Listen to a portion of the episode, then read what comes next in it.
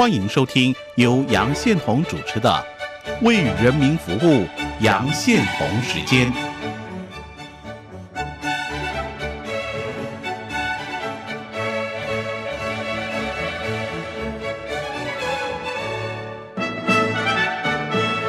我是杨宪宏，大家好，这里是中央广播电台台湾之音，你现在收听节目《为人民服务》杨雄时间。我们的节目播出时间是每周一到周五晚上十点三十分首播，第二天的凌晨零点十五分重播。也可以上网收听，我们的网址是三个 W 点 R T I 点 O R G 点 T W，欢迎大家上网收听。今天焦点访谈我要访问的是台湾的摄影人士 Nancy，他在香港有非常多的经验，我们要访问的也是他在香港的经验啊。香港去年爆发持续好几个月反送中。这个运动本来是很单纯，反对港府跟建制派立法会的议员联手要修改逃犯条例。那游行抗议的人呢，最高曾经达到两百万人啊，超过香港四分之一的人口啊，无论男女老少。从教师、律师、会计师到公务员都上街哈，游行最初是以非常和平的方式来进行啊，可是很可惜啊，香港特首林郑月娥坚持不撤回修例啊，导致港人跟政府之间的对立情绪啊越来越高啊。那示威者是说和平示威没有用，于是遍地开花，每个社区、政府总部、立法会、警署。机场、地铁通通成为抗议场所，警方就开始用催泪弹、水炮车、橡胶子弹、布袋弹、警棍等武器啊，来清场跟控制局面，到最后实际开枪了哈。那这个六千多人因为涉及示威被捕。被指控袭警、非法集会跟暴动等罪名而被捕的当中，有两千多名是学生，占总被捕人数的四成。哈，那这些年轻人出来抗争，难道他们的家长不担心、不会制止吗？最令人深刻的是，呃，有一个印象就是运动初期就有好几千个妈妈组成团体出面支持他们的小孩，还有家长特别制作饼干、点心免费发送。啊，那包装纸上写的。孩子加油！那香港反送中运动不但合理非然后和平理性非暴力，拒绝跟勇武派的人割席。那爸爸妈妈也不愿意跟他们小孩子分开，他们也没有分开关系。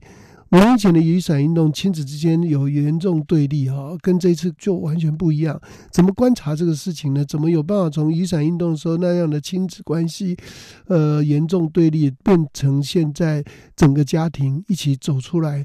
啊，这这个现象才有那么多人嘛，不然我们算来算去，两百万人怎么出来呢？全家出动就是两百万人哈。那怎么观察这些呢？我们再度邀请 Nancy 带到节目，分享他曾经亲眼见证的真实故事，在我们就进行进行焦点访谈。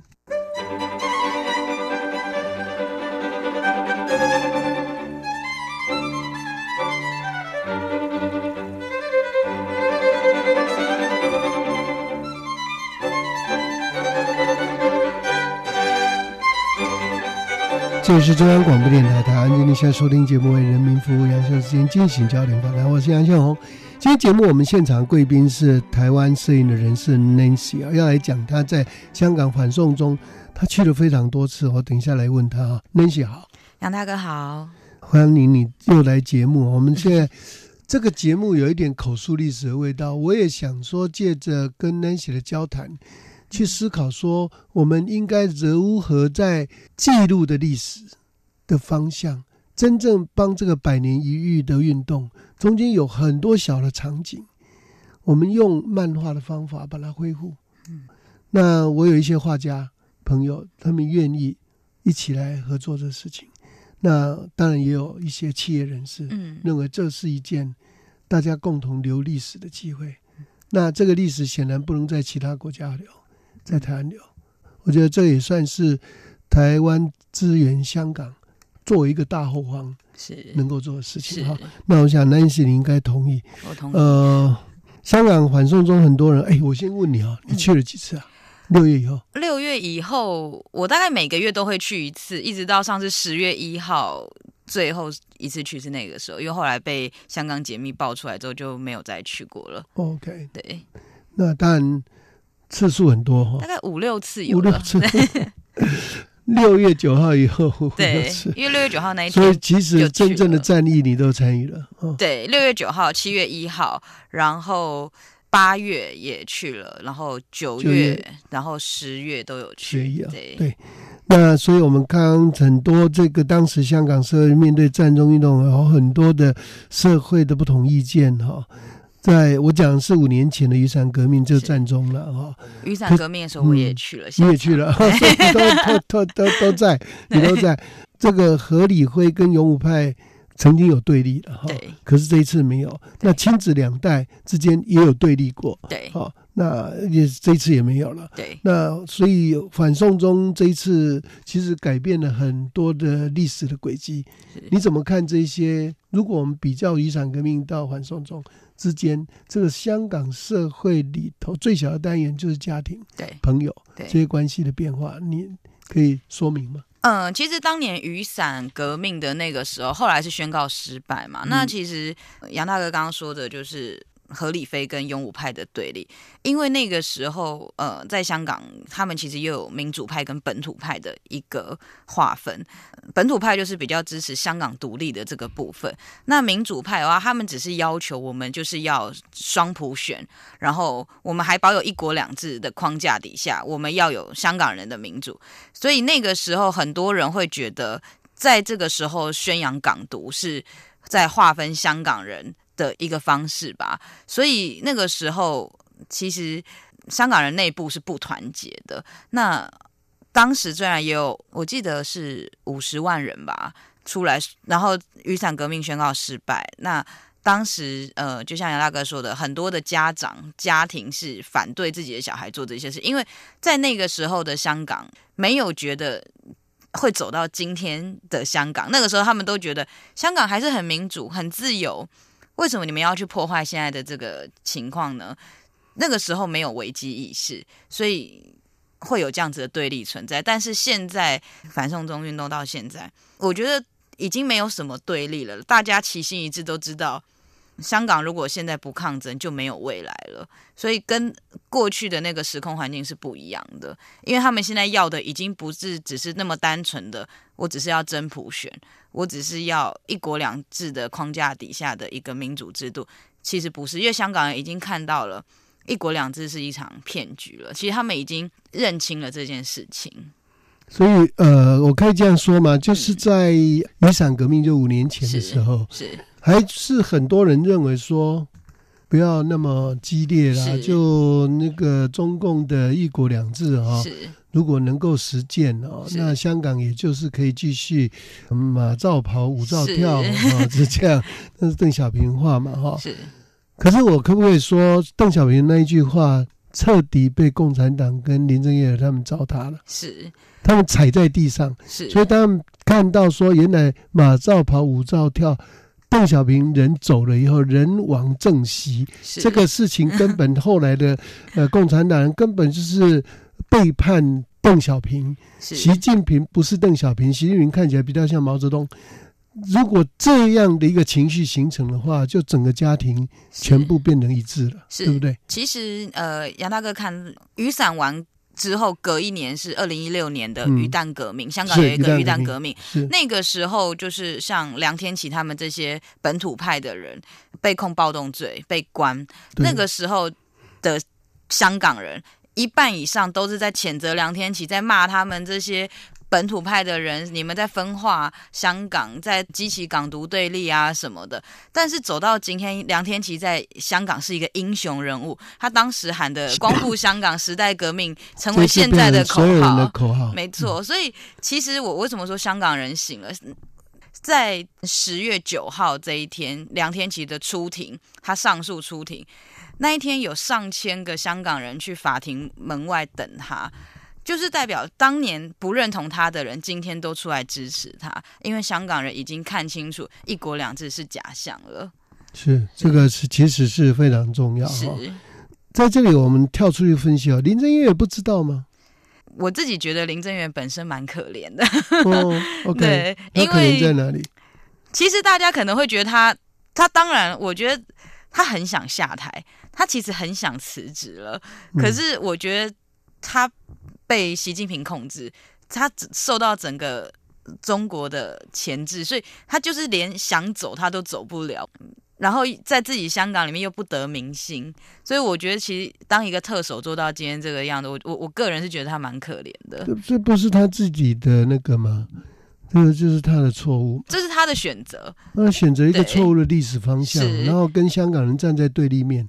是很笨哎，可是其实你看，为什么香港人现在叫他打路机？因为他永远就是念稿，他的每一场记者会出来讲的内容都一模一样。可是其实我我觉得那那也不是他我们未来如果做漫画书的时候，应该有个 chapter 专门讲林正月娥。对，他每一场记者会内容都一模一样，但是他没有办法，就是这个是北京给他的稿子，他没有办法选择他。念或不？所以你你们在这个经验里头，你们知道北京的手其实老早伸进来，很早。对，呃，我觉得比二零一五年还要更早。北京头脑不好，不认识香港就算了。是。那香港这些建制派人是怎样？你每天活在香港，难道不知道香港人想法的转变吗？嗯，其实我觉得这些建制派的人，他们一定也知道。可是。我觉得大多数建制派的人啊，他们因为一定有很多的把柄在中共手中。哦，你讲重点是，嗯，所以他们很多的钱，没错，就人家都被买走了。是，我觉得不是说他们今天做这个选择是什么，是有时候可能他们也……那那我我问你一下，这些建制派的人现在有没有人很想逃离香港？我觉得第一个想跑的就是建制派，因为其实像。当时哦，那我们要小心了。我们不欢迎他在台湾哦。当然，这是台湾要面对的。但是，我我觉得像当时，对，像现在很多人，很多香港人都说，台湾绝对不可以让黑警移民过来，一黑警的家人也都不可以。对啊，这个要名单呢。对，这个要有名单。所以我在想来推动这个 呃，在台湾成立跟美国一样的 Global Magnitsky Human Rights Accountability Act 啊。应该来推动这个法，是就是有人权恶棍恶名的人不准入台湾。因为其实你看，像这些人，他们又特别有钱。你说六百万移民对他们讲太轻松了，对对对，所以他们跑的是第一个，没错。我猜他们要跑，他们一定会跑。他们其实也知道说，他们手上的资金都被吸到中国，说对他们来讲是多可怕的一件事情。所以最近有朋友告诉我说，最近因为香港状况很糟，所以所有的酒店呢价格都变得很便宜，可以去香港，变得我很想去。对我，我记得我这中间每个月那那我们欢迎建制派的跑，你要跑去中国也好，你跑到古巴也好，跑到北韩也好，因为你没有别的国家可以跑。我跟你保证，美国不会让你去，是英国不会让你去，是啊，呃，欧洲不会让你去，你是在全世界黑名单，你要离开香港。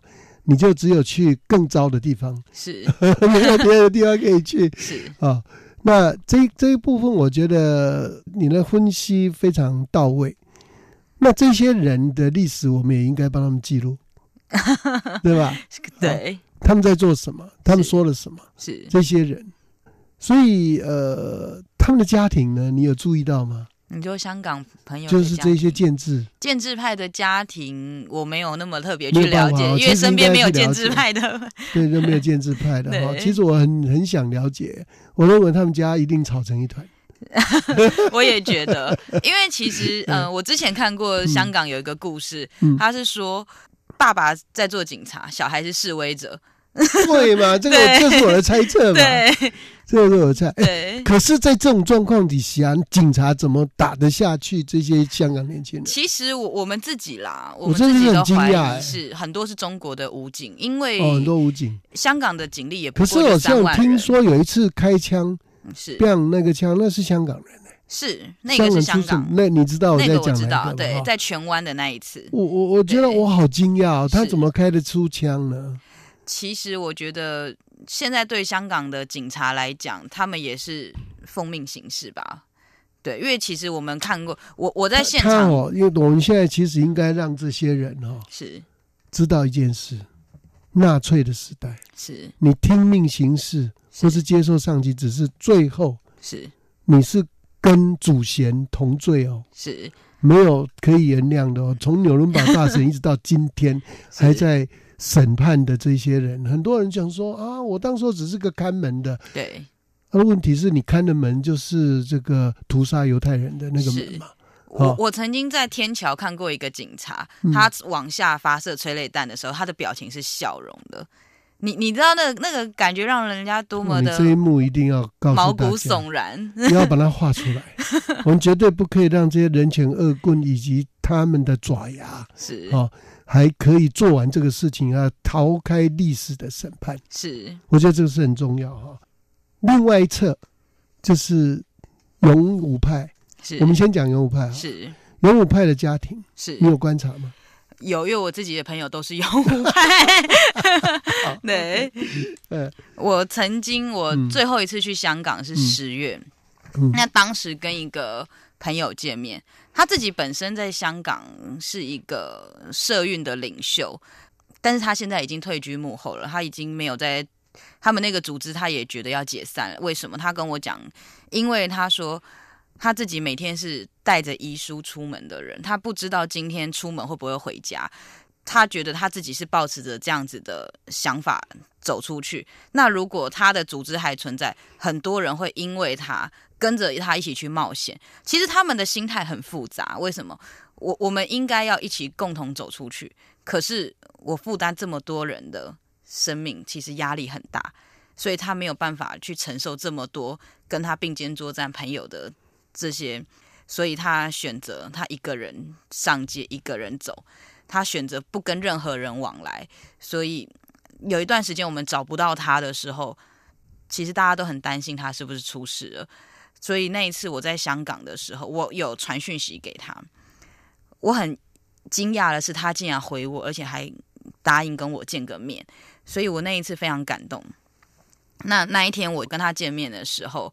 他就带着他妈妈来跟我见面，真的吗？对我第一次看见他妈妈很年轻，真的很年，因为我朋友也才二十八岁，他自己也很年轻，对。然后他妈妈的中文不好，我只能用我很烂的广东话跟他对话。我可以感觉出来，他跟他妈妈感情非常好，因为他们是单亲家庭。呃，那个时候我朋友就跟我说，那是为什么我今天带我妈妈来跟你见面，因为他自己身上控有一个暴动罪。他知道他的罪名可能五年以上。那其实这中间，我常常跟他讲，趁现在还可以走的时候，赶快走，不要留在香港等死了。但是他一再的都跟我说，他不会走。他说香港是他的家，他就算死，他都要死在香港。所以他决定留在香港抗争的那个决心是很强烈的，是你没有办法去劝说他的。所以，当他已经决定要做这件事情的时候，他唯一放不下就是他的家人。其实他之前有一个女朋友，我也认识，但是也因为这次抗争，他选择跟他女朋友分手了，因为他觉得不能去耽误对方。他曾经跟我说，他现在只剩两个下场了，一个就是死在前线，一个就是被抓去关。他说他的未来只剩这个。他曾经跟我讲过，说他有一个梦想。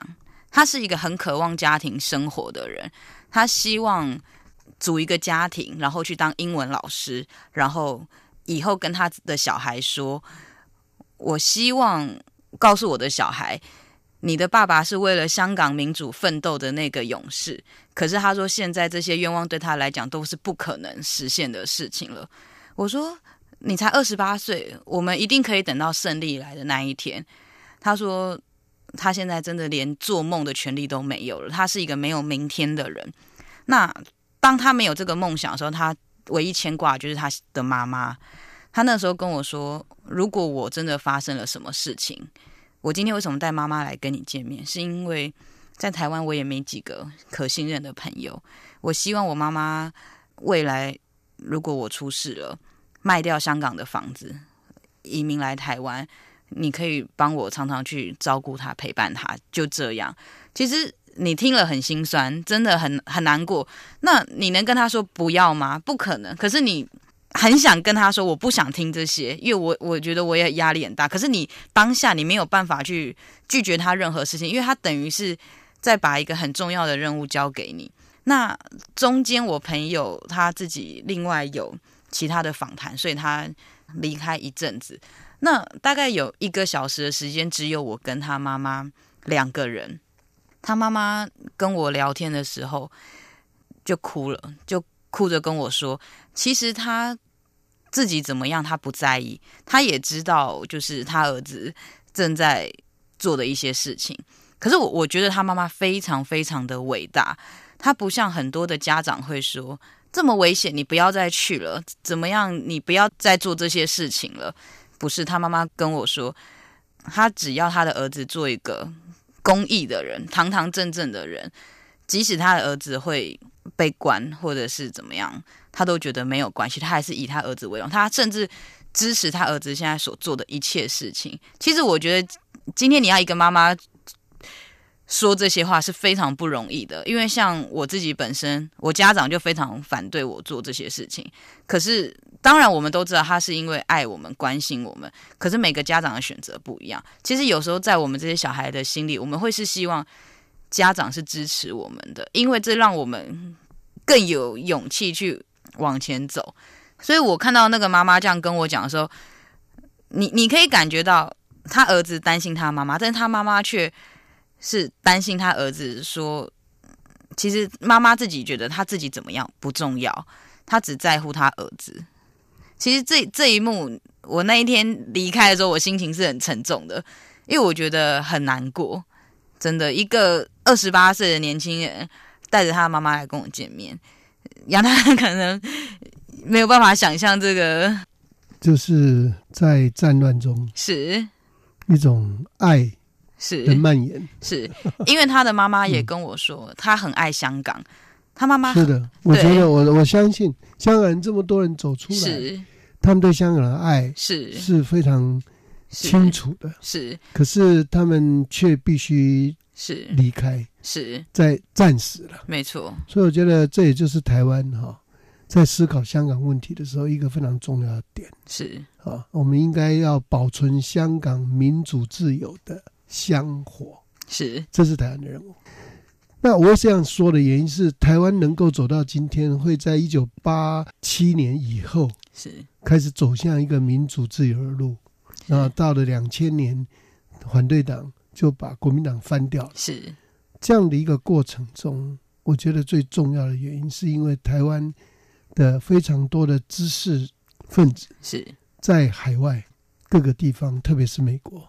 他们留下的民主自由的香火，而使得在台湾继续抗争人，他们有所依靠。是，那今天台湾的角色有点像当年的美国了。是，对。那今天的香港很像建时期的台湾。是，可能还要更惨烈，因为建时期的台湾，我刚刚为什么讲那个警察？哈，是，嗯，因为我曾经在一九八零年代采访过。台湾的这一类的抗争的新闻，几乎我每天晚上都在街上，因为你知道有一段日子，那个民主抗争几乎几乎是每天晚上是。都在，那每个礼拜至少是。你都是在，是。然后那种对峙的场面，镇暴警察排出来的队伍是，以及民众在那个地方这样互相对峙，只差也许几百公尺而已，是。非常可以说是一触即发，是。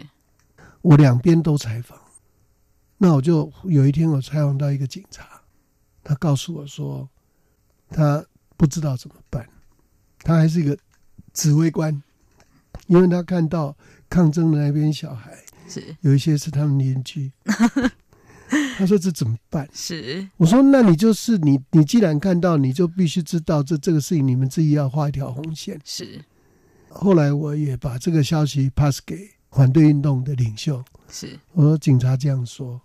后来有一次，我就看到台湾的抗争队伍忽然拿出那我觉得那个好像是阳明山上的那个那个什么花，白色的那花了。嗯啊，有一些可能是百合，好像是百合。是海芋吗？海芋，嗯，对，有海芋有百合是啊。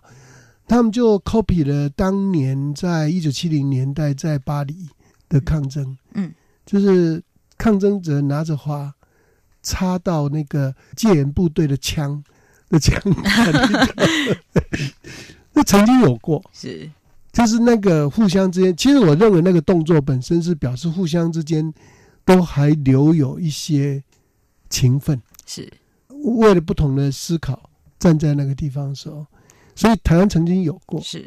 就是他们拿着百合，拿着海芋，然后呢送给在第一线的这些，是，就告诉他们说，我们并没有要跟你这有一点像当年那个乌克兰那立，个，呀，乌克兰。对乌克兰，嗯。二零一四年那个是时候，是是对，所以我觉得最惨烈的邪恶的力量是。把两个弱者，我我认为香港警方哈、是很多人其实也是弱者是啊，民众更不用讲是弱者，是，可是加害者跟人权恶棍，包括邪恶的习近平势力，是。却在挑拨这两边，让他们每天撞，是，每天撞，，所以这个就变成是说我们在思考这个问题的人啊，是。我们必须超越过他们这种残忍。是。跟这种无聊，然后这种邪恶。是。那我们要弄的时候呢，其实我觉得下个阶段可能是香港的这些勇武派也好，或是是。他们应该开始号召他的对立面的警察，告诉他你的家庭我知道，是，你在家庭里头你很难做人，我知道，对吗？是。我这样讲，你了解吗？我了解，嗯，但是我觉得 其实很难啦。你现在因为嗯。光是要跟警察能够理性的这样子讲，就不可能。现在大家看到警察就跑。对，其实我我们我们在香港常常讲，我们在香港常警察常讲一不是人，民保姆吗？我还看过港片里头的很多警匪片，那个香港警察在以前的电影里头，是什么寒战啊这些哦那个都是，这个有一些警察都很棒的、啊，尤其他们廉政公署的时代，是连续拍的那种警察形象的，对不对？对。看起来都很棒啊。其实我们最近常在香港讲一句话是，我们看到穿黑衣服的，看到示威者，我们都不会害怕，可是我们看到警察会害怕，看到警察第一件事就是跑。其实现在的香港就已经像当年台湾一样，就是一个警政府时代了。就是警种，没警种，时代。不过你知道，警种时代到最后也是因为他们都是受害者，对所以他们某种程度在台湾的民主化过程里头，他们自己反省了，是。有一些不是全部了。可是我我们真的嗯还是觉得，大多数现在在香港滥捕滥杀这些，很大部分是中国派来的啦，因为常常听到都是讲中文的。哦，对，常常讲中文的对讲中广东话是对真正的香港人是不太会一所以我们还是要帮他们分开了。是我觉得这一点当然是对勇武派也好，或是对呃何理辉也好，可能是也是一个，他们不是讲说是 be water，对。哦也可以让那个警察 be water。三万警力，对，那如果他们也 be water，是，他们就了解到对方的 be water，对。以及他们的亲子关系、家庭的问题对。里头，以及香港搞成今天这个样子，警察要负很大的责任。是，他们愿意反省，是。他们误受这个奸人所害，是。变成今天跟香港警察有我看过一个专访，是他全程蒙面，他自己出来讲，他说他是一个香港警察，是菜鸟。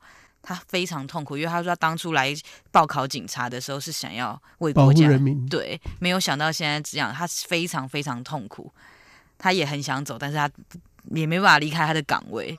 所以这个是每一段故事都是历史的非常动人的场景啊。对所以我们关心这个事情的人，真的有必要帮呃去年的哈六月九号以后的这一场抗争哦，是，我们找出他们所有的这一种战地春梦。OK，呃，非常谢谢 Nancy，谢谢谢杨大哥，谢谢大家收听，明天见。